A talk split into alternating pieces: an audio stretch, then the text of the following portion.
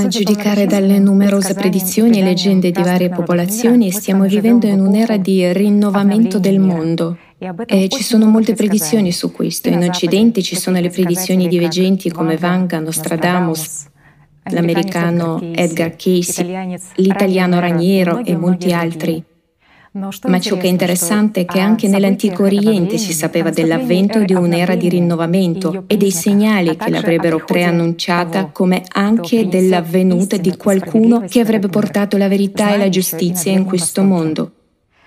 Così in Asia, fin dall'antichità, si sono conservate le leggende del tempo del sovrano di Shambhala, Rigdenjappo. I buddisti ricordano i segni del tempo di Maitreya su un antico stupa.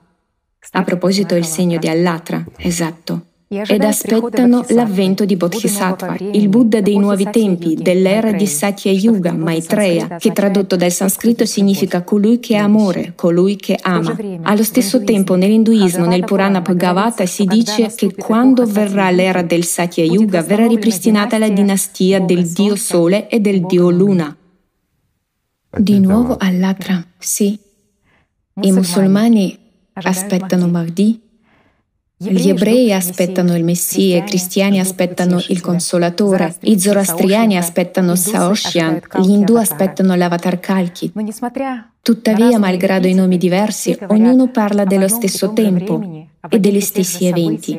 Gli eventi che sono molto importanti per l'umanità quando si deciderà il destino dell'umanità, molto importanti. Sì, certo, eventi che sono molto importanti per tutta l'umanità, quando verrà qualcuno che farà tutto per voi, giusto amici miei? Guardate, il mondo intero aspetta che venga qualcuno che si rimbocchi le maniche e incominci a lavorare, giusto?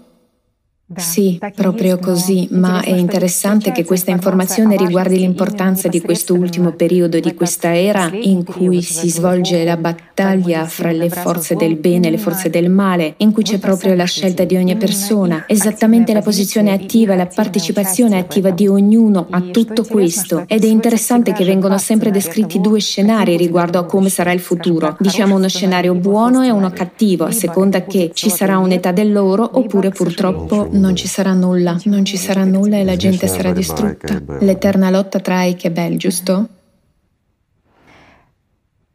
Ma, per esempio, riguardo l'età dell'oro, vorrei veramente condividere quanto segue. Nei libri sacri dell'induismo si dice che, secondo la verità che sarà data dal futuro Maitreya, la gente perderà ogni dubbio e i torrenti dei loro desideri saranno tagliati, liberi da qualunque miseria, faranno in modo di attraversare l'oceano del divenire e, a seguito degli insegnamenti di Maitreya, condurranno una vita santa. Avranno lacerato la rete delle passioni e vivranno nell'abbondanza della gioia e felicità, perché condurranno condurranno una vita santa guidati da Maitreya. Il vero Dharma si aprirà per la gente e permetterà loro di creare un nuovo mondo, una società d'amore, L'era di Maitreya è anche detta l'era della madre del mondo.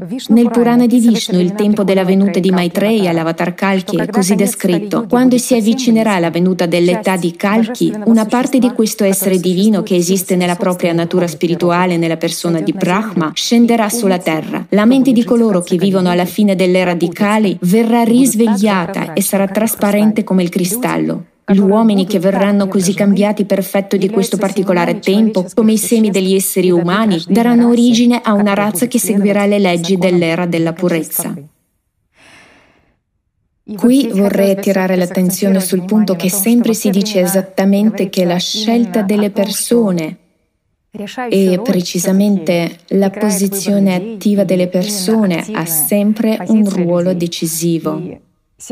Oggi stiamo vivendo in un'epoca particolare e tutte le persone del mondo hanno questa necessità di unirsi e questa necessità di amicizia vera perché tutte le religioni proclamano la stessa verità e cioè che Dio è uno. Tutte le religioni, diciamo, richiedono questo amore universale, questo amore di Dio e amore per le persone. e qualunque tipo di illusione che dica che una persona è superiore a un'altra o che la propria religione è più sacra mostra unicamente che queste persone ancora non hanno capito l'ultimo l'ultima essenza dei loro insegnamenti, perché tali idee di superiorità o al contrario qualunque tipo di inferiorità, giusto o il magnificare se stessi e sminuire qualcun altro non è l'essenza della verità. Effettivamente tali cose nascono soltanto nei cuori colmi di egoismo, per così dire. Perciò oggi, comprendendo l'importanza di essere tutti uniti, vorrei parlare di come raggiungere questa unità e come noi, in quanto umani, possiamo semplicemente imparare a rispettarci e comprenderci reciprocamente. Ebbene, effettivamente ci sono due modi, sempre ci sono due vie. Anche per risolvere il compito di cui hai appena parlato, ci sono due vie. Una via è lunga e spinosa, è complessa ed è l'opposizione al sistema stesso, al diavolo stesso, lottando contro se stessi. Poi ce n'è una molto semplice e facile per tutti, eppure poche persone vogliono seguirla.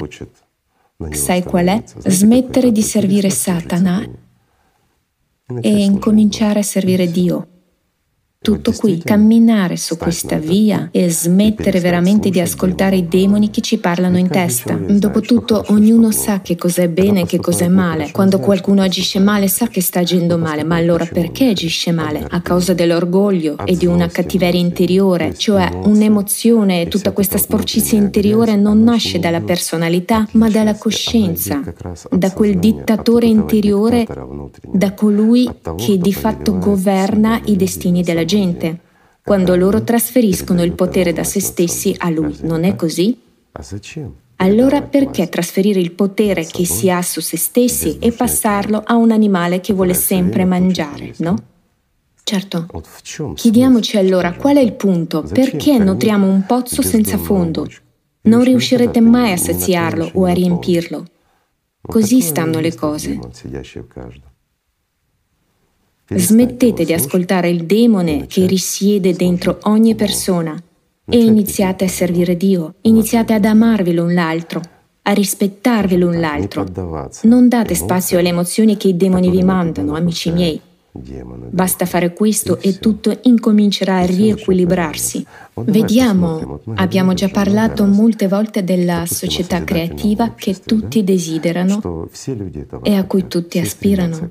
Effettivamente tutti aspirano e vorrebbero vivere in una società ideale, un Eden, in cui l'anima canta, in cui c'è gioia, in cui tutti sono uniti. Questo le persone vogliono e a questo aspirano. Non una società creativa, lo ripeto di nuovo, ma una società ideale.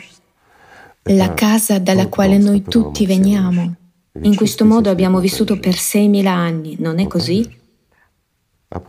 E poi tutto è cambiato. E noi capiamo che ora è sbagliato, capiamo che ora è male, ma continuiamo a farlo. Perciò vi dico che ci sono due vie. La seconda via, quella lunga, consiste nel convincersi reciprocamente a combattere il male, a inciampare, cadere e rialzarsi, ma continuare a vivere sotto la dittatura di quel diavolo, lamentandoci e dicendo non sono abbastanza forte, non posso, com'è possibile, è impossibile. In altre parole, continuando a vivere sempre come adesso, ma almeno mettendo un po' in pratica alcuni metodi per affrontare, per così dire, tutto questo. Poi lentamente da qualche parte ti fermi un po' in qualche posto, in un luogo dove puoi fare qualcosa di leggermente buono e qualcosa incomincerà piano piano a cambiare. Una strada così lunga per noi, cari amici, che non abbiamo veramente abbastanza tempo per percorrerla. Per quanto la rigirate, ma queste profezie di cui hai parlato, così come tutte le religioni, sono tutte ambigui. Ma ognuno parla della nostra epoca che siamo tutti fortunati a vivere in questi tempi e che il futuro dipende da noi. Dipende da ognuno di noi se ci sarà o non ci sarà un futuro, da quale parte stiamo perché avverrà ciò che noi tutti implementiamo.